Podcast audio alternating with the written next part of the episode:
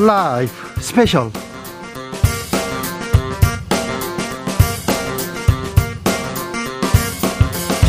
2022년 9월 10일 토요일입니다. 추석입니다. 안녕하십니까. 주진우입니다. 한가위 추석 잘 보내고 계십니까? 어디서 누구랑 있습니까? 사랑하는 사람과 있습니까? 아니면 일하십니까? 혼자 계셔도 괜찮습니다. 저희가 여러분을 위해서 특집으로 준비했습니다. 추석 특집 주진우 라이브 스페셜 함께 하실 두 분 소개하겠습니다. 대한민국이 사랑합니다. 이금희 순간 이금희 아나운서. 네. 안녕하세요. 네.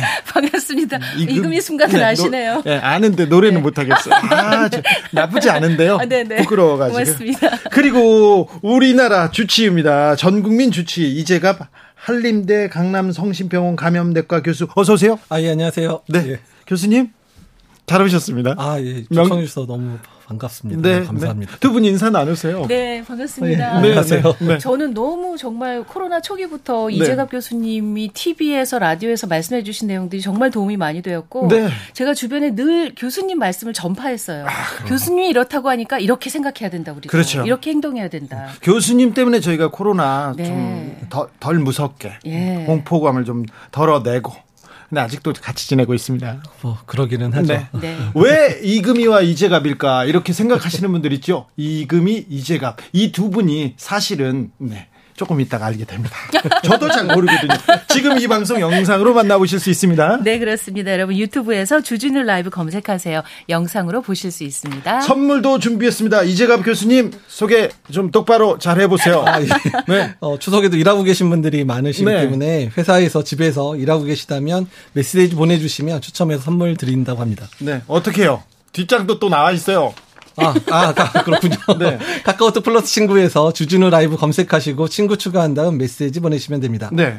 의사 선생님들은 일단 환자 보면은 말을 많이 해야 됩니다. 어떠시냐, 괜찮냐 하면서 음. 웃고 얘기해야 되는데 바빠요. 급해요. 왜 그런지 모르겠어요. 네, 말이 좀 많이 빠르죠. 네. 사과하세요. 의사를 대표해서. 주진우 라이브 스페셜 추석 특집으로 준비했습니다. 오늘은요, 어, 힐링입니다, 힐링. 이금희와 우리 어, 삶에 대해서 얘기하고요. 그리고 이재갑과 함께 앞으로 어떻게 할 것인지 그런 얘기합니다. 압수수색 이런 거 안 나옵니다. 김거, 김건희 특검법 그런 거 안 나옵니다. 이명박 전 대통령 얘기 저한테 물어보지 마세요. 그분 잘 있어요. 집에서. 네, 편안하게 밥도 많이 먹고 계실 거예요. 그러니까 그런 얘기 말고요. 어, 말고 우리 삶 얘기 어떻게 살아야 되는지 하늘 가을 하늘이 어, 너무 예쁜데 이 가을을 어떻게 보내야 될지 그런 얘기 좀 해보겠습니다. 자, 본격적으로 시작합니다. 첫 번째 코너는 코로나 3년 일상으로의 초대라고 이름을 지었습니다. 벌써 3년 됐어요, 교수님. 예, 그렇습니다. 이제 몇 개월만 지나면 이제 3년이 돼 가고요. 네. 그리고 코로나하고 너무 오래 살다 보니까 이제 코로나를 조금 조금씩 잊어야 되는 시기가 오게 있는 게 아닌가. 그래서 코로나랑 조금씩 멀어지는 삶을 이제 사셔야 되지 않을까 이런 생각을 해보고 있습니다. 코로나 이전과 이후 뭐가 가장 달라졌습니까, 선생님? 아, 제 개인적으로 네. 말씀하시는 거면 제가 좀 가벼운 질문에 무겁게 대답을 드려 죄송한데 아니, 괜찮아요. 사실은 이 질문을 받고 제가 글쎄 달라진 게 없는데라고 생각해 봤는데 너무 큰 변화가 저에게 있었더라고요. 하나는 좀 무거운 말씀드려 죄송한데 저희 아버지가 이제 고령이셨고 음.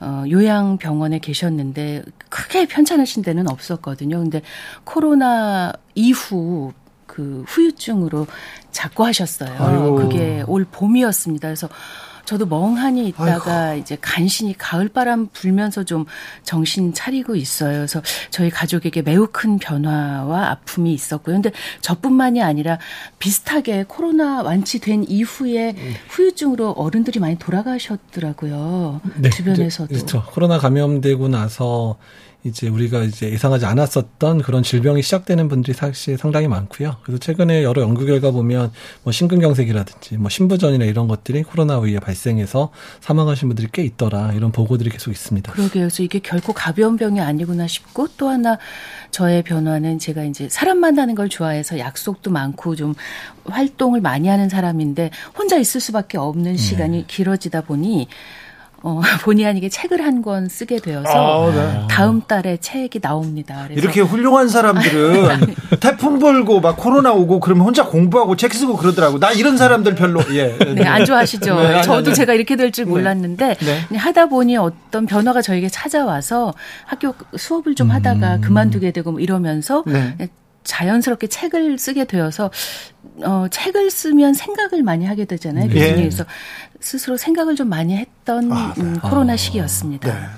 아무래도 이제 옛날처럼 회식, 야, 밥 한번 먹어야지. 음. 그러면서 약속을 많이 잡았던 그런 그 코로나 이전 생활하고 좀 달라지긴 달라졌어요. 네, 그렇습니다. 일단 이제 사람들과의 만남이 오히려 꺼려지는 상황. 그래서 아직도 사람들하고 같이 한번 모여서 식사하자고 얘기하려고 그러면 마음의 준비가 많이 필요한 상황들이 됐거든요. 네. 그래서 그러니까 사람하고 많이 만났던 사람들은 그런 면모에서 상당히 힘들어하는 시간들이 되기도 했고 사람들과의 만남이 힘들었던 분들한테는 오히려 이제 그런 만남이 없어지다 보니까 일종의 좀 피난 처가 됐었던 분들도 있었던 것 같습니다.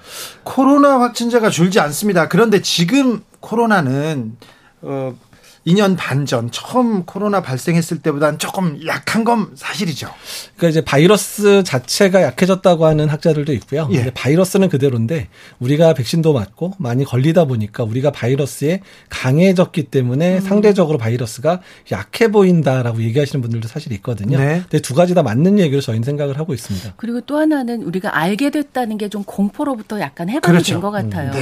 초기만 하더라도 너무너무 무서워서 그때는 예를 들면 확진자가 나오면 구별로 문자를 돌리셨잖아요. 네. 그분의 동선을 다 공개를 했잖아요. 네. 그로 인해서 정말 사회적으로 문제가 좀 생기기도 했고 지탄받는 분들도 계셨고 그때 왜 그랬냐면 우리가 몰랐기 때문에 저도 어 내가 이 정말 생활 편의점에 들렀는데 여기 그분이 그 시간에 지나갔다 이러면 혼자 막 생각을 해보고 너무너무 그 공포에 질려 있었던 것 같아요. 근데 지금 이제 2년 반이나 되다 보니 일상이 되어서 공포로부터 해방된 것만 해도 좀 다행이다 싶어요. 네, 그렇습니다. 일단 이제 우리나라 분들한테 설문조사가 여러 번 됐었는데요. 코로나 초기에 코로나가 두렵냐 그랬을 때 인구의 90%가 나는 코로나 너무 무섭다. 이렇게 얘기를 하셨는데 최근 들어서 물어보면 한 인구의 절반 정도까지 이제 많이 네. 떨어지기는 해서 이제 코로나도 이제 어느 정도 일상화되는 그런 시점이 된 것 같습니다. 외국에서는요 마스크 안 쓴답니다 거리두기 안 한답니다 그냥 일상으로 돌아갔다고 합니다. 우리도 마스크를 벗어야 된다 이렇게 주장하는 사람들도 있어요. 얼마 전에 시위도 있었는데 이 부분은 어떻게 보십니까 예, 이제 마스크와 관련된 부분들도 이제 이 논의를 할 시작한 시작이 됐거든요. 네. 그러니까 이제 실외에서 마스크 벗는 거는 이제 어느 정도 사람들이 아 이제 인정을 하고 네. 조금 빨리 걷거나 좀 운동하거나 이런 분들 이제 마스크 벗고 다니시는 거 자연스러워지기 시작했잖아요. 근데 이제 실내 마스크와 관련돼 있는 부분들에 대해서 아직은 좀 고민들이 많습니다. 아직까지 우리나라에도 유행이 좀 교수님. 외국 학회 학회에 가면 외국 의사들 실내에서 마스크 안 쓰죠 네, 제가 이제 사실 7월에 프랑스를 갔었는데 네. 그러니까 거기서 마스크를 쓰고 있는 사람 은 한국 사람밖에 없어요. 그, 그 외국 의사들이 뭐라고 하던가요 그러니까 이제 외국 사람들이 하는 얘기는 일단 일단 뭐 자기가 이제 감염되기도 했고 많은 사람이 감염이 돼서 이제 지금은 감염돼도 재감염돼도 그렇게 위험하지 않지 않느냐 얘기를 제가 사실 많이 꺼내긴 한데 근데 그럼에도 불구하고 외국에서 느낀 좀 약간 색다른 게 뭐냐면 그러니까 매우 더웠잖아요. 7월에 프랑스를 다녀왔는데 네. 그러니까 시- 그 프랑 이제 그 프랑스 같은 데는 노천 카페나 노천 식당이 많잖아요. 그러면 이 사람들은 밥을 먹을 때나 차를 마실 때 네. 그 더운 날에도 다 있어요. 카페에서 마시더라고요. 추울 때도 바깥에 있습니다 예. 아, 저도 바깥에 앉는 걸 좋아합니다 오. 제가 사실 박근혜 대통령 당선됐을 알고 때 있어요. 도망갔었잖아요. 예, 프랑스에 계셨죠. 프랑스에서 예. 항상 바깥에 앉아 있어요. 빨리 튀려고. 그래서 어, 제가 네. 식당을 딱 갔는데 실내에는 한국 사람만 들어와서 밥을 먹고 차를 어. 마시고 한국 사람 더운 거 너무 싫어하니까. 네. 근데 밖에서 다 하면서 이 사람들도 실내에서 있는 게 위험하다고 생각을 하니까 일부러 밥 먹거나 이렇게 식사할 때 마스크를 벗을 수밖에 없는 상황에서는 다 밖에서 먹고 있더라고요. 네. 그래서 이제 실내에 있는 시간을 줄이면서 이제 유럽이나 미국 사람들은 좀 위험도를 낮추는 것 같고 우리는 실내에서 활동이 많을 수밖에 없는 나라다 보니까 아직도 실내에서 마스크 쓰면서 상황을 지금 조절하고 있다 이렇게 보시면 좋을 것 같습니다. 거리두기 그 사회적 거리두기 처음에 코로나가 처음에 이제 우리한테 왔을 때 네. 거리두기를 하고 손 씻고 그다음 에 마스크 쓰고 우리가 조금 잘 버티고 잘 이겨냈지 않습니까? 네, 예, 예. 이제 앞으로 거리두기는 어떻게 해야 되고 코로나 시대 우리는 어떻게 조금 우리 생활을 좀 변화해야 할까요?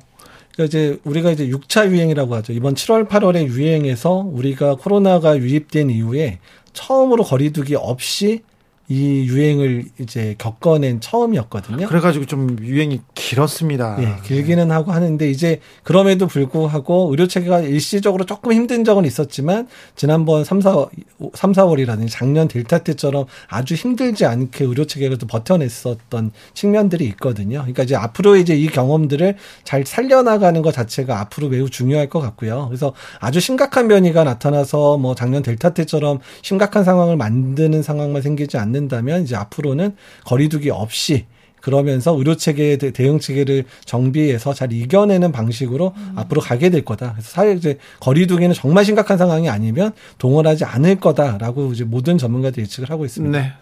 그래도 밀접 접촉하는데 클럽 가려고 이렇게 나서는 친구들이 좀 아직 제 주변에 좀 있습니다. 네. 젊은이들하고 잘 지내시나 봐요. 제 주변에 클럽 다니는 분이 아무도 안 계셔서. 저는 이제 못 가고요. 허리도 네네. 아프고 그래가지고 네. 저는 이제는 못 가는데 어 지금 그런데 콘서트장 뭐 힙합 클럽 막 이런 데는 그래도 코로나가 제일 좋아하는 환경 아닐까 이런 생각도 합니다. 예, 그러니까 저희가 아직도 제일 걱정하는 부분들은 그러니까 실내에 밀폐돼 있고 네. 밀접하게 네. 접촉하는 거리가 너무 좁은 공간에서의 만남들 거기에 이제 샤우팅이라 그러죠. 막 네. 소리 지르러 노래하고 이런 상황에서는 아직도 감염 전파력은 꽤 강하다라고 얘기가 나오고 있거든요. 근데 이제 그런 경우들을 좀 피하면 좋겠고 그래서 우리나라도 조금 야외에서 하는 그런 음, 문화들을 네. 좀더 개발해야 되지 않을까라는 생각들을 좀 더 드립니다. 그래서 콘서트도 좀 야외에서 많이 하고 네. 그다음에 사람들과의 만남들도 야외에서 하고 뭐 식사라든지 뭐 이런 것들도 좀 야외에서 아니면 실내에서 하더라도 좀 넓은 공간, 환기가 잘 되는 공간 이런 데서 하면 그래도 이제 위험성이 낮아지지 않을까 계속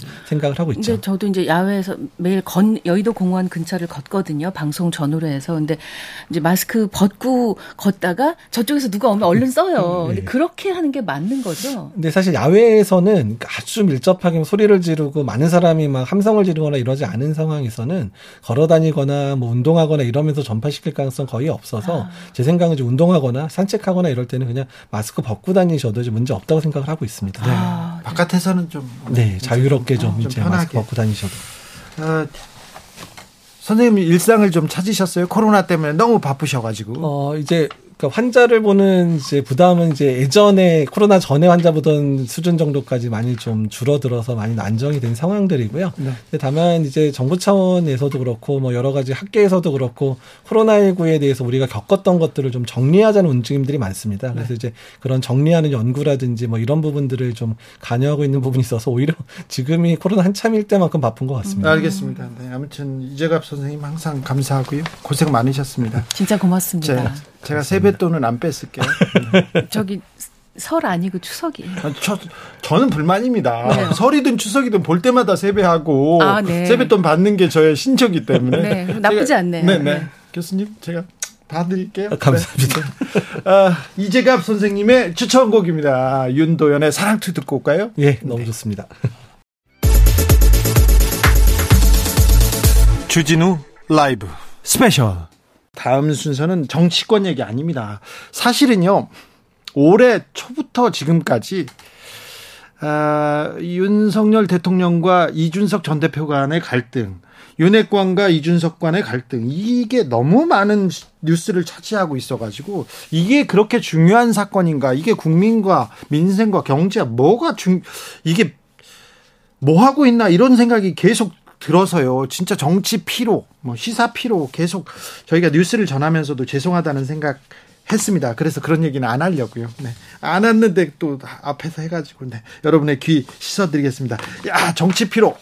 시사 피로 이거 씻는 데는 이금희 선생님 최고죠. 아 무슨 갑자기 선생님이라고 네. 말씀을 하세요. 이금희 아나운서님. 자, 올해 어떠셨어요? 올해 근데 아버님 얘기 들으니까 너무 좀. 네. 네 그래서 너무, 제가 저로서도 처음 겪어보는 일이고, 근데 정말, 어, 사람이 참 고맙다. 그러니까, 네, 위로, 위로의 방식을 제가 많이 배우게 됐는데요, 교수님. 그러니까 제가 사실 코로나 상황이고 어머니도 연로하셔서 그 방문을 안 해주셨으면 하고 주변에 좀 부탁을 드렸어요. 네. 요즘 코로나 상황에서 장례식장 네. 방문도 많이 안 하시잖아요. 네. 그런데 정말 밤 12시에 일 끝나고 찾아온 후배가 있었고, 네. 그리고 정말 잠깐 와서 선배 그냥 얼굴만 보고 가려고 왔어요 하고 손에 뭘 쥐어주고 간 후배가 있어서 나중에 보니까 차에서 급하게 저한테 손편지를 써서 주고 간 거예요. 그래서 미로를 그렇게 전해주셨고 발인해서 이제 가는 날 딱 맞춰서 그 시간에 저에게 장문의 문자를 보내준 선배가 KBS 선배신데 이제 본인이 겪으셨던 일 그런 일에 대해서 써 주시면서 앞으로 이래 이럴 거다. 근데 이랬으면 좋겠다 이렇게 정말 사람이 참 고맙구나. 그래서 사람 덕분에 네. 주변에 고마운 분들 덕분에 좀 음. 근데 확실히 그 뭐 종교를 떠나서 49제라는 게 제가 뭐 이렇게 매번 가고 일주일에 한 번씩 가고 뭐 이렇게 절에 모시고 어 초제 뭐 이렇게 이렇게 지내거든요. 일주일에 한 번씩. 왜 그러나 생각했는데 그게 과정이더라고요. 그러니까 망자와 가족들이 떠나가는 네, 과정 받아들일 과정. 수 없다가 일주일씩 지나면서 조금씩 조금씩 현실이 돼서 이제 49제가 되는 때는 어 친척들까지 많이 오셔서 그 이제 현실이 되는 그 과정을 겪었는데 아 너무 길게 말씀드려 죄송합니다. 네네. 그런 일을 겪으면서 제가 참아 나도 주변에 잘해야겠다. 이 사람 덕분에 힘든 걸 버텨내고 견뎌낼 수 있구나 하고 많이 배웠습니다. 아니, 예. 잘해서 KBS 우리 같은 라디오 같은 라디오 층에 있는데도 저희들도 몰랐으니까. 어, 네, 네, 조용히 그냥 네, 네. 지나갔습니다. 그래도 아, 잘 사셔가지고 음. 그런 분들이 많이 옆에 있는 거 아닌가? 아, 정말 고마웠습니다. 네. 네. 아, 네. 어, 좀 상반기에 근데 정치 뉴스 말고요. 미담 아, 또, 아, 이런 사람도 있어. 이런 뉴스가 있어가지고 또, 아, 좀 감동적이기도 했어요. 네, 몇 편의 뉴스를 좀 제가 소개해드리려고 예. 제작진에서 이제 준비해 주신 걸 읽어봤는데요. 네. 보이스피싱 아직도 하시겠지만 여전히 보이스피싱의 피해를 당하는 분들이 계시잖아요. 그러니까요. 진화합니다. 네. 이 보이스피싱 세력들은. 그렇습니다. 지난 6월에도 그런 일이 있었는데요. 부산의 한 신협의 70대 여성 어르신, 그러니까 할머니께서 오셔서 전, 전액 2,300만 원을 현금으로 다 찾아달라고 하시니까 이제 직원이 이상했겠죠. 네. 왜 그러세요? 근데 말씀을 제대로 못 하셔서 아 하고 바로 112에 신고를 했다고 해요. 네. 알고 보니 이분께서는 그 금융기관 검찰청을 사칭한 보이스피싱 전화를 받고 이미 다른 은행에 들러서 이미 2,100만 원을 인출하셨어요. 그래서 여기서 신협에서 2,300만 원까지 인출을 하시면 전 재산 4,400만 원을 다 잃어버릴 뻔한 상황이었어요. 근데 다행히 직원의 신고로 어, 그런 피해를 막을 수 있었습니다. 네. 이렇게 또 이렇게 얘기하니까, 어, 이 신협 직원 때문에, 야, 이분 다행히 잘 막아주셔가지고, 굉장히 아름다워지네요. 네, 그건 참 아름다워졌는데 전화 금융 사기 하시는 분들 사실은 저는 사기범들은 지금보다 훨씬 중죄에 처해야 된다고 봐요. 네. 왜냐하면 이 현대 사회에서 자본주의 사회에서 네. 재산을 잃는 건 생명을 잃는 것과 다를 바 없거든요. 근데 너무 우리가 처벌이 좀 미약한 것 같아요. 그렇죠. 네, 그렇습니다. 아, 죄를 짓고 큰 죄를 짓는 사람들은 벌을 받아야 되는데 아, 특별사면 좀 아쉽습니다. 죄송합니다. 아, 네네. 네. 이재갑 선생님, 어, 보통 이제 병원에 계시고 네. 뭐, 뭐, 뭐, 가르치시고 연구하고 그러니까 이런 사기범들 이런 사회 뉴스는 잘 접하지는 않죠. 그냥 이제 뭐 차로 오고 가다 라디오 들으니까 네. 라디오 들으면서 듣는 얘기가 거의 전부기는 하죠. 네. 이재갑 선생님은 스트레스 받으면 스트레스는 어떻게 풉니까? 어, 저 같은 경우는 이제 사람들 만나서 대화하는 게 스트레스를 푸는 거였는데. 술, 도 드십니까? 술은 안 먹어요. 술은 안 먹어요? 네. 대화하면 스트레스가 풀린다고요? 네. 그래서 아, 이제 코로나 때는 사람 만나서 이제 대화를 못 하니까 그래서 이제 전화를 이제 좀 친구들하고 많이 하면서 많이 풀었거든요. 선배들하고 전화하면서 힘든 일 있으면 좀 풀어서 좀 조언도 듣고 이러면서 많이 풀긴 풀었어요. 교수님 이렇게 요새 MBTI로 젊은 사람들이 많이 분류하잖아요. 내, 내성적인 성향과 외향적인 성향, 내향성, 외향성 중에 외향성이시죠. 이로 예, 예, 시작하는. 예, 아, 그래요? 예, 그럴 것 같아요. 뭐 저는 뭐 해봤더니 정의로운 뭐 저항자 뭐 이런 ENFJ 예, ENFJT 저랑 예, 비슷한 예. 예, 저랑 똑같아요. 정, 정의로우시네. 똑같아요. 아, 저랑 똑같아요. 예. 예. 네. 네, 너무 신기하다. 네, 그게 예. 2%밖에 없다 그러던데. MBTI. 근데 검... 많더라고요 주변에. 예, 예. 그래 MBTI 검사를 어느 정도 좀 신빙성 있게 보십니까? 아, 신빙성 있게 보진 않는데. 재미죠, 그래. 뭐 그냥. 하도 물어봐가지고 그냥 한번 해봤습니다. 네. 요즘 누구나 다 그 검사를 하는데 네. 저는 검사도 싫어하고요. MB 싫어해가지고 안 했어요. 아우 예. 아우 제가 주진우 기자님한테는 절대 얘기하지 않겠습니다. 네, 저, 는 MBT 검사도 싫습니다. 네네. 네. 네. 자 다음 또 아름다운 뉴스는 7월에 있었던 소식인데요. 7월에 있었던 소식입니다. 이 얘기만 해도 벌써 아름다운 것 같아요. 목소리가 좋으니까. 아, 고맙습니다. 네. 6.25 전쟁 72주년 행사에 참여하기 위해서 미국 캘리포니아에 사시는 93 되신 어르신이 귀국을 하신 거예요. 예? 정재화 어르신이었는데요.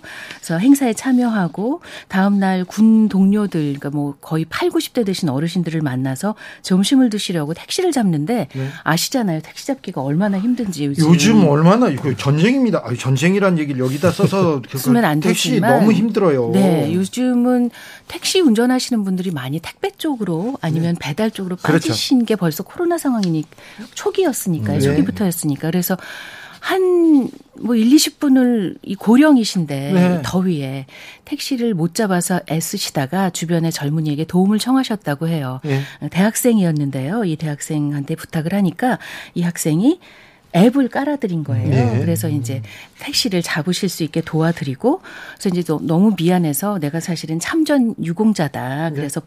보훈처 초청으로 왔다 이렇게 말씀을 하시, 하셨더니 이 학생이 근처 편의점에 가서 물을 사다가 음. 드렸다고 해요. 음. 그리고 택시가 오고 태워드리고 그 너무 고마워서 이제 이름까지 물어보셨다고 합니다. 네. 그랬더니 고려대 생명공학과에 다니는 지범준 학생이라고 그걸 아, 기억을 학생. 예, 하셨고 내릴 때 차비를 내시려고 했더니 차비까지 이미 앱에 사실 미리 아, 사전 결제가 되잖아요. 네. 그래서 냈더라 너무 고마웠고 이 어르신께서 말씀하시기를 대한민국이 고맙고 대한민국 사람이 고맙고 내가 대한민국 사람이라는 것이 참 고맙다. 네. 이렇게 말씀을 하셨다고 합니다. 아, 참, 이 학생의 선이 음. 이 선행 뭐 어떤 사람은 그럴 수도 있지 도와줘야지 그런데 이런 또 이런 소식이 이런 뉴스가 그렇게 또 하, 또 감동적이에요. 그래서 사실은 교수님 이제 대학교에서 학생들을 많이 만나시니까 네. 요즘 젊은이들에 대해서 걱정하는 어른들이 많잖아요. 네. 실제 만나보시는 학생들은 어떻습니까? 어, 주로 이제 뭐 저는 실습 나온 학생들을 만나는데요. 그러니까 모르겠어요. 그러니까 이제 제가 학생 다닐 때는 너무 전투적으로 살았던 것 같기는 한데 아이들이 되게 그러니까 대학생인데도 불구하고 나이가 좀 있기는 하잖아요. 근데도 되게 순수하더라고요. 그리고 지금은 다 짝깍쟁이일 거라고 생각을 했는데 막상 친구들이 어려우면 지금도 다 도와주고 뭐 아픈 친구 있으면 숙제 다 이렇게 챙겨가지고 도와주고 특히 이제 저희 실습 때 코로나 걸린 친구가 있었는데 네. 그 친구 이제 실습 때 손해 안 보게 일부러 저한테 부탁해서 교수님 오늘 강의는 화상으로 좀 진행해 주 시면 지금 이제 그 집에 있는 친구도 수업 들을 수 있지 않겠냐 이런 식으로 배려를 해주더라고요. 그래서 아, 요새 아이들도 나름 그러니까 저희가 생각했 그러니까 저희가 그냥 막연히 생각하는 요새 애들은 좀 깍쟁이 뭐 이런 생각했던 거에 네. 비해서 네. 훨씬 더 동료들이 생각해주고 또 잘 해주더라고요. 네. 어, 그러니까 어찌 보면 미디어에서 만들어낸 20대와 우리가 주변에서 만나는 20대는 다른 20대. 네. 그럼 미디어에서 만나 만들어낸 20대는 어디 있는 거예요? 자 뉴스 종사자로서 제가 네. 사과하겠습니다. 제, 죄송합니다. 뉴스에서는 좀 사고 문제 뭐또또 좀뭐 일탈 이런 것만 전해서 그런데 아 우리 젊은이들이 이렇게 밝고 어 맑고 이렇게 바르게 잘 살고 있구나 이렇게 생각이 됩니다. 저도 사실은 이제 제가 책을 쓰게 된 계기가 그동안 학교에서 음. 강의를 겸임으로 했었는데요. 코로나 상황에서 비대면 수업 준비하는 과정이 세배가 되는 거예요, 시간이. 아, 저희는 미리 촬영을 하거나 아, 녹음을 하고 그렇군. 편집을 해서 그걸 올려야 되니까 한 세배의 시간이 저한테 너무 압박감이 커서 이제 22년 반 강의하고 그만뒀는데 그래도 이제 화상으로 수업을 해보면 저희는 이제 실습 수업이니까 다 같이 서로 듣고 음. 모니터링을 해주고 서로 이렇게 조언을 해주는 과정을 보면 학생들이 나만을 위해서 수업을 듣는 게 아니에요. 우리가 다 같이 공동체라는 의식이 굉장히 강하고요. 요즘 학생들이. 그래요? 네, 그래서 그 안에서 자신이 해야 할 역할을 정확히 알고 있어요. 그래서 무임승차하는 학생을 제가 거의 보지 못했어요. 다 자신의 몫을 해주고 다른 친구들의 그 모니터링도 열심히 해주고 함께 나아간다는 목표가 분명해서 저도 요즘 학생들이 대부분 이런 것 같아요. 이, 이 고려대 학생이나 지금 네. 교수님 말씀하신 학생이나 제가 접했던 제 학교 후배들처럼 대부분 이런 것 같아요. 굉장히 똑똑하면서 현명합니다. 아, 그, 그, 또 이렇게 가슴도 따뜻하고요. 아, 네. 우리 항상 뭐 젊은 친구들, 청소년 보면 아우, 미래 걱정된다. 뭐, 우리 때는 어땠는데 이런 얘기를 하시는 어른들이 많은데 이 미담을 보니까 그리고 또 아, 주변 사례를 보니까 또좀 어, 위로가 됩니다. 그리고 또 뭐 밝은 미래 뭐, 뭐 보입니다. 저는 사실은 좀 비교를 하는데요. 비교를 하는데 저하고 이렇게 비교를 해보면요. 거의 다, 다 훌륭하거든요. 그래서. 저도 그렇게 생각해요. 음. 저도요, 요즘 만약에 입사 시험 봤으면 저는 아나운서 못 됐을 것 같아요. 아니, 그래요? 요즘 젊은이들 너무 똑똑하고요. 아니, 이금희가 안 되면 누가 해? 아니에요. 제가 진짜 신입 아나운서 후배들이랑 한 두어 달 전에 점심을 먹었는데, 너무너무 똑똑하고 정말 너무 훌륭한 후배들이어서 와, 난 요즘 같았으면 입사도 못했겠다 이런 생각이 들더라고요. 저도 요새 비슷한 생각 아, 그래요? 저도 아마 의대도 못 왔을 거고 아마 교수는 당연히 못했을 거다 생각을 요새 하거든요. 요새 정말 친구들이 정말 똑똑하고요. 좀 많이 앞서 네. 가요. 아니 근데 그 너무 열심히 공부하고 너무 열심히 스펙 쌓고 너무 많이 아, 너무 성실하게 사는 건 좀 문제가 있는 것 같아요. 그래서 요즘 학생들이 이제 휴학을 너도 나도 음. 하게 되잖아요. 왜냐하면 너무 지쳐서 정말 요즘 학생들한테 그런 거잖아요. 열심히 뛰어. 앞만 보고 달려. 대학을 네. 들어가. 대학에 들어가면 휴 하고 쉬고 싶은데 안 되죠. 이제는 입사를 해야 될 거 아니야. 음. 이렇게 밀어붙이기만 하니까 학생들이 잠깐만요. 저 잠깐만 쉴게요. 하고 휴학을 할 수밖에 없는 거죠.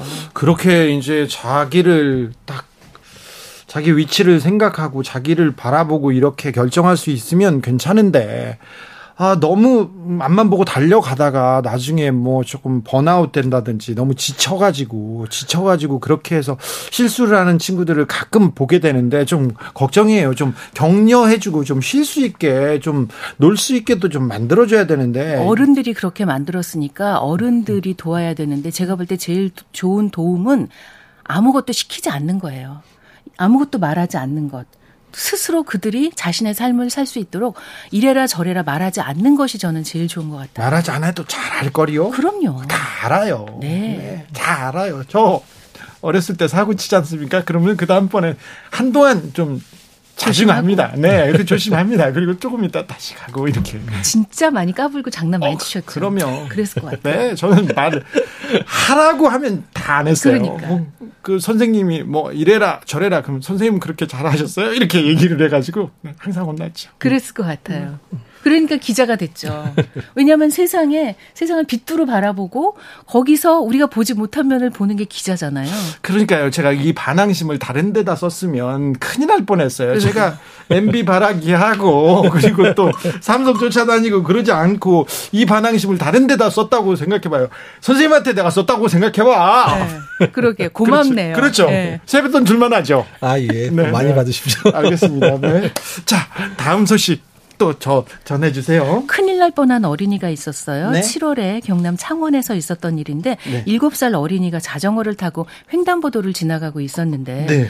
이 경차가 교통사고를 낸 거예요. 예? 아이가 차 밑에 깔린 겁니다. 아이고, 깔렸어요. 순간 시민 한 10여 분이 달려들어서 그 네. 차를 들어 올려서 네. 아이를 구해내서 다행히 생명에 큰 지장이 없다고 음. 합니다. 아이고. 정말 다행이네. 너무 고맙고 그래서 제가 아는 교통 상식으로는 자전거를 타고 있다가도 자전거도 왜냐하면 이게 움직이는 거잖아요. 네. 걷는 게 아니기 때문에 횡단보도를 건널 때는 반드시 자전거에서 내려서 자전거를 옆에 끌고 가야 된다고 알고 음. 있거든요. 네. 실제 저도 걷다 보면 횡단보도에서 열이면 열 분이 자전거를 타고 그냥 지나가요. 그렇죠. 그러다가 또 요즘은 이제 우회전할 때 잠시 멈춤이 우리 이제 국민들에게 운전 습관이 되려 고 하는 아니, 시점이지 아직, 아직 은 아니기 때문에 아직은 그러다가 이제 교통사고가 일어나면 이렇게 크게 일어나는 거잖아요. 네. 그래서 실은 이거는 시민 의식도 너무나 빛났지만 우리가 평소에 자전거를 타시는 분들께 드리고 싶은 말씀은 횡단보도는 아무리 뭐 2차선 도로라고 하더라도 반드시 내려서 귀찮으셔도 음. 자전거를 끌고 가셨으면 좋겠다. 그게 원칙인데 네. 횡단보도에서 정 안 되면요. 거기에서 조금 섰다가 잠시 멈췄다가 이렇게 가야 됩니다. 차도 그렇고요. 이금 희 아나운서님의 추천곡 들을까요? BTS입니다. Life Goes On. 이번에는 청취자들의 사연 만나보겠습니다. 추석에 가족들이 이렇게 다 모이는데 그런데 요새는 또 가족들끼리 이렇게 다 모이지 않는 것도 같아요. 그래서 그리움만 전하는 사람들이 있는데 추석 때 만나고 싶은데 못 보는 분들 특별히 그분들이 그분들이 아 우리 아, 제가 몸은 못 가지만 마음은 갑니다. 사연만 보내줍니다. 이렇게 해서 많은 편지가 도착했습니다. 아, 좀 소개해 볼까요? 어, 지민 마미님 사연은 이재갑 선생님께서 예 제가 읽어드리겠습니다. 네, 처방전 쓰듯이 어, 이번 추석에도 남편 직장으로 친정에 못 가서 너무 죄송스럽네요. 코로나 확진 때문에 고생할 때도 매일 전화로 걱정해 주신 덕에 빨리 나올 수 있었네요. 이번 명절 끝나고 나면 한번 꼭 찾아뵐게요. 그동안 건강하고 잘 지내길 바래요. 네. 지민마미님께서 추석에도 이번 추석에 도가 붙었습니다. 그리고 남편 직장으로 인해서 친정에 못 간다. 하하 지난번에도 안 가시고 이번에 직장 남편 직장 네 아닙니다. 여기 분석할 필요는 없고요. 아. 네, 네.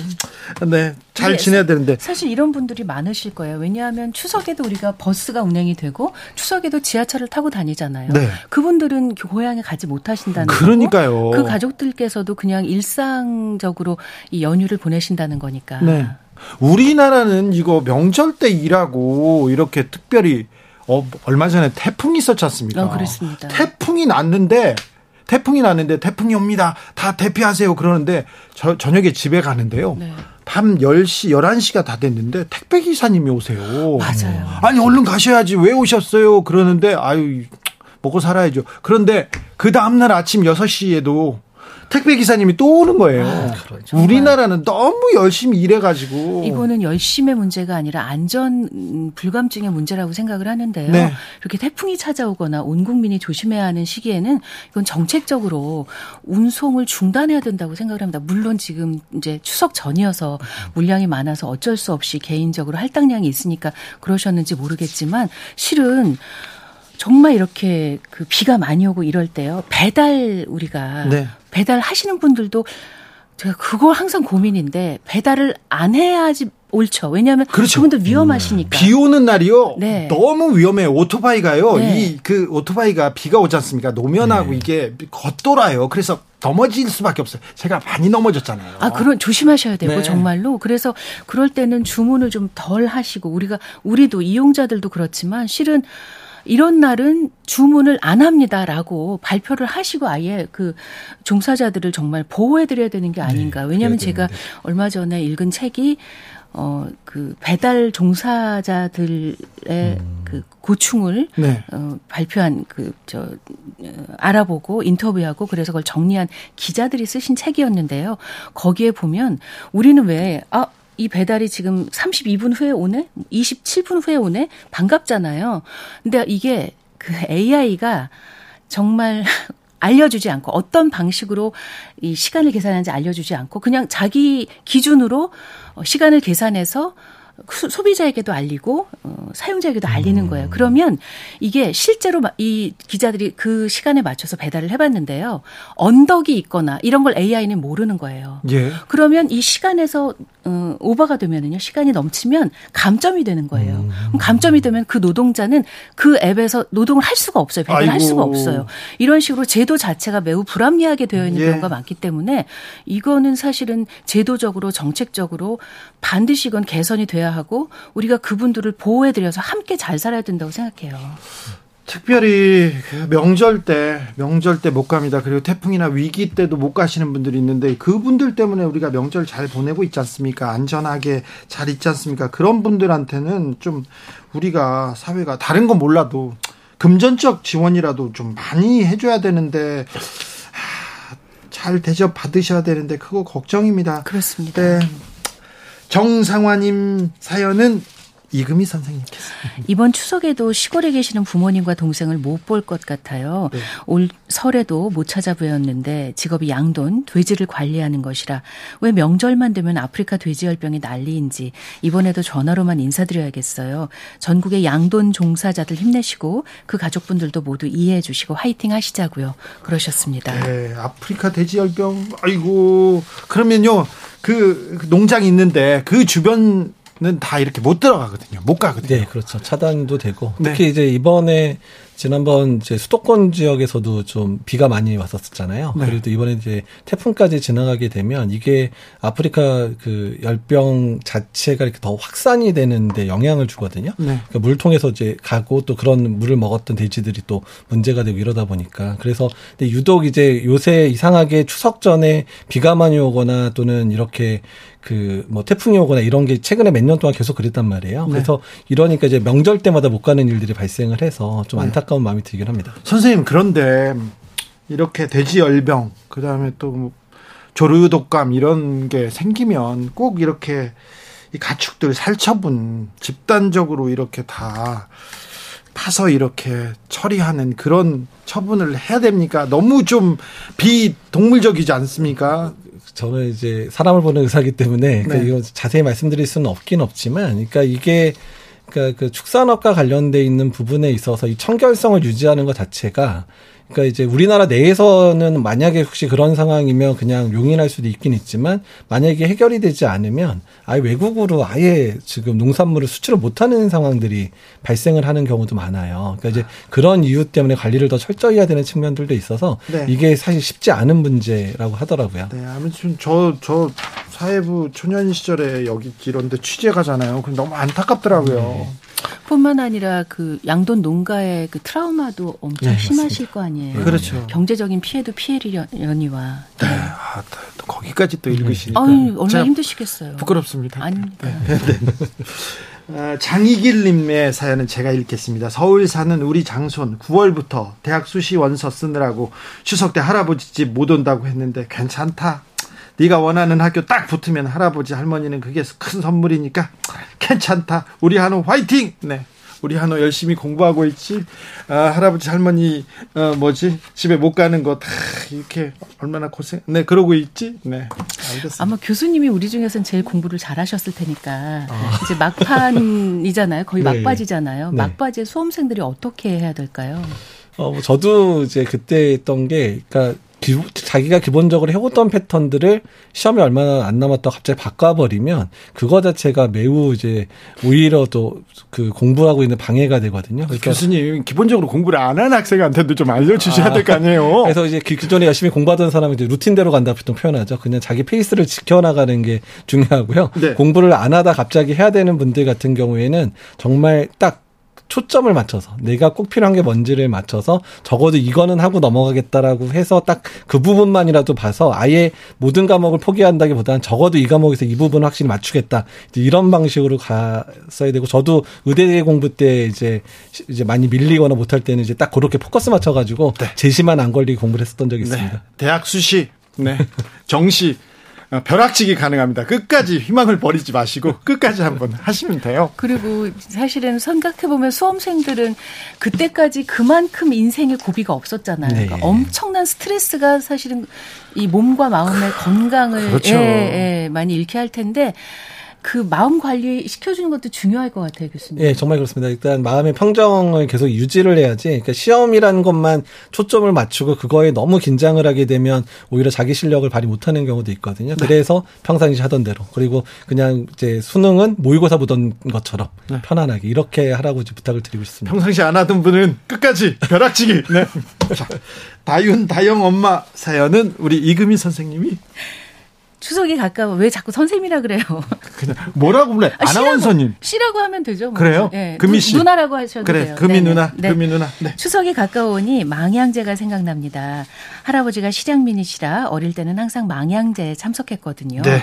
어릴 때는 통일이 참 먼 일 같다가 어느 정도 컸을 때는 어쩌면 몇 년 안에 그런 생각도 했는데 지금 상황을 보면 너무나 먼 이야기 같아 아쉽습니다.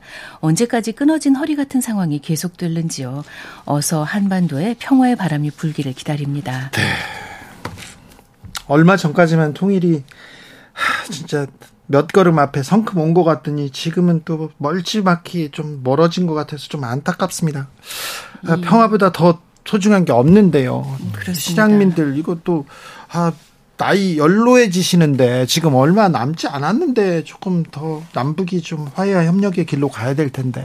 우리는 사실은 그냥 뉴스로 보면서 아 걱정이네 남북 문제 어떡하지지만 이분들은 정말 피눈물이 나실 거예요. 예. 주진우 기자님 말씀하신 것처럼 얼마 남지 않으신 분들이 많을 텐데. 정말 인간적인 교류, 예를 들면 영상 통화라든가 편지, 네 편지라든가 전화 이것조차 안 되는 건 정말 이해할 수가 없습니다. 네, 저 그런 거 참 답답하고요. 그러니까 사람이 그러니까 생존에 있는 것조차 모르는 분들도 있고 예. 그다음에 만난 이제 같이 만났었던 그 기회들이 많이 없어졌잖아요. 다시 음, 없어졌잖아요. 다시 없었어요. 그러니까 이제 기회가 있었는데 없어진 부분, 그러니까 아예 없었었어도 힘들겠지만 있었는데 없어진 부분들 때문에 더 안타까워하시는 분들이 많을 것 같아서 일단 그 부분부터 먼저 좀 빨리 길이 열려야 될 것 같습니다. 네, 그러게요. 얼마 전에 읽은 책이 지금 우크라이나 난민들이 음. 대량 발생하셨잖아요. 그래서 우크라이나 경우 4,200만 명 정도의 국민 가운데 1,600만 명 이상이 난민이 되셨대요. 네. 그래서 주로 이제 유럽을 비롯해서 곳곳에 흩어져 계시고 심지어 난민들끼리는 그런 농담도 하신다는 거예요. 가장 가까운 폴란드로 많이 가셨대요. 그래서 음. 이제 폴란드에는 폴란드 사람보다 우크라이나 사람이 더 많을지도 몰라라고 농담을 할 정도로 그렇게 많은 분들이 가족과 뿔뿔이 흩어져서 살아가 시고 어 18세부터 60세까지인가 아무튼 참전 가능한 연령대 남성은 국경을 넘어설 수가 없어서 주로 이제 남편들 음. 아들들은 남아 있고 이제 어머니들, 아내들, 네. 동생들 뭐 이런 사람들 여성들은 이제 해외로 나가서 영상 통화를 날마다 한 번씩 하시는 거예요. 그게 그렇게 위안이 되고 그리고 이제 그 인터뷰하느라고 이제 한국 이제 교민 이 저자를 그 난민이 이제 인터뷰하다가 아, 우크라이나에 있는 아빠하고 통화를 하게 됐다는 거예요. 그 네. 여성이 그래서 아 내가 이렇게 잘 있다는 걸 보여주고 싶어서 한국 분을 이렇게 영상 통화를 음. 시키셨대요. 아빠 이분하고 내가 지금 얘기를 하고 있어. 음. 친구가 되었어. 근데 그것만으로도 너무 안심이 되었다고 하더라고요. 우리도 좀 그럴 수 있었으면 싶습니다. 편지라도 전화라도 왕래라도 해야 되는데 네. 참 아, 이게 어떻게 된 일인지 아, 2000년대 초반에 북한에 취재하러 갔었거든요. 네. 무슨 일로 또 가시고 그랬잖아요. 그렇습니다. 그리고 왔다 갔다 오고 또 개성으로 그리고 금강산으로 관광을 갔었는데 아, 뒷걸음질 치고 있어서 남북의 평화는 공기와 같아서 이보다 더 중요한 게 없는데 우리가 좀 잊고 사는 것 같습니다. 아, 좀 이 정부가 남북의 화해와 평화를 위해서 조금 더 노력해 주셨으면 하는데 조금 열심히 좀 해주세요. 네. 홍승표님의 사연은 선생님 그만할까요? 네. 홍승표님 사연까지. 예, 예 읽겠습니다. 어, 큰아버님이 얼마 전 돌아가셨습니다. 이번 음. 추석 명절까지 보내고 가셨으면 참 좋았을 텐데 친척들 명절에 모이는 거 좋아하셨던 큰아버지 뵙고 싶지만 네. 못 뵙네요. 편히 영면하시길 기원합니다. 편히 잘 계실 거예요. 아, 명절 때 다 모여서 또 큰아버지 생각하고 그러면 또 되겠죠. 아유 참. 안타깝네요. 음, 누군가가 기억하는 한 그 사람은 죽지 않았다고 해요. 네. 그러니까 가족이 친척이 기억해 드리고 함께 추모하는 동안은 그분은 우리 곁에 계실 거라고 생각하고 저도 이번 추석에 저희 가족과 그랬습니다. 네. 저도 기, 도하겠습니다 고맙습니다. 이재갑 이금희 왜 주라에서 모였지? 네, 아시겠죠? 이제 아셨으리라고 생각합니다. 추석 특집 주진우 라이브 스페셜 여기서 인사드리겠습니다. 아, 이금희 누나 감사합니다. 네, 고맙습니다. 그리고 이재갑 교수님 감사합니다. 네, 감사합니다. 선물 소개하고 가세요. 아, 선물 꼭 배달될 겁니다. 네. 알겠습니다. 아, 두 분 감사합니다. 고맙습니다. 아, 저는 이적의 당연한 것들 들으면서 여기서 인사드리겠습니다. 저는 다음 주 월요일 오후 5시 5분에 돌아오겠습니다. 추석 연휴 잘 보내십시오. 지금까지 주진우였습니다.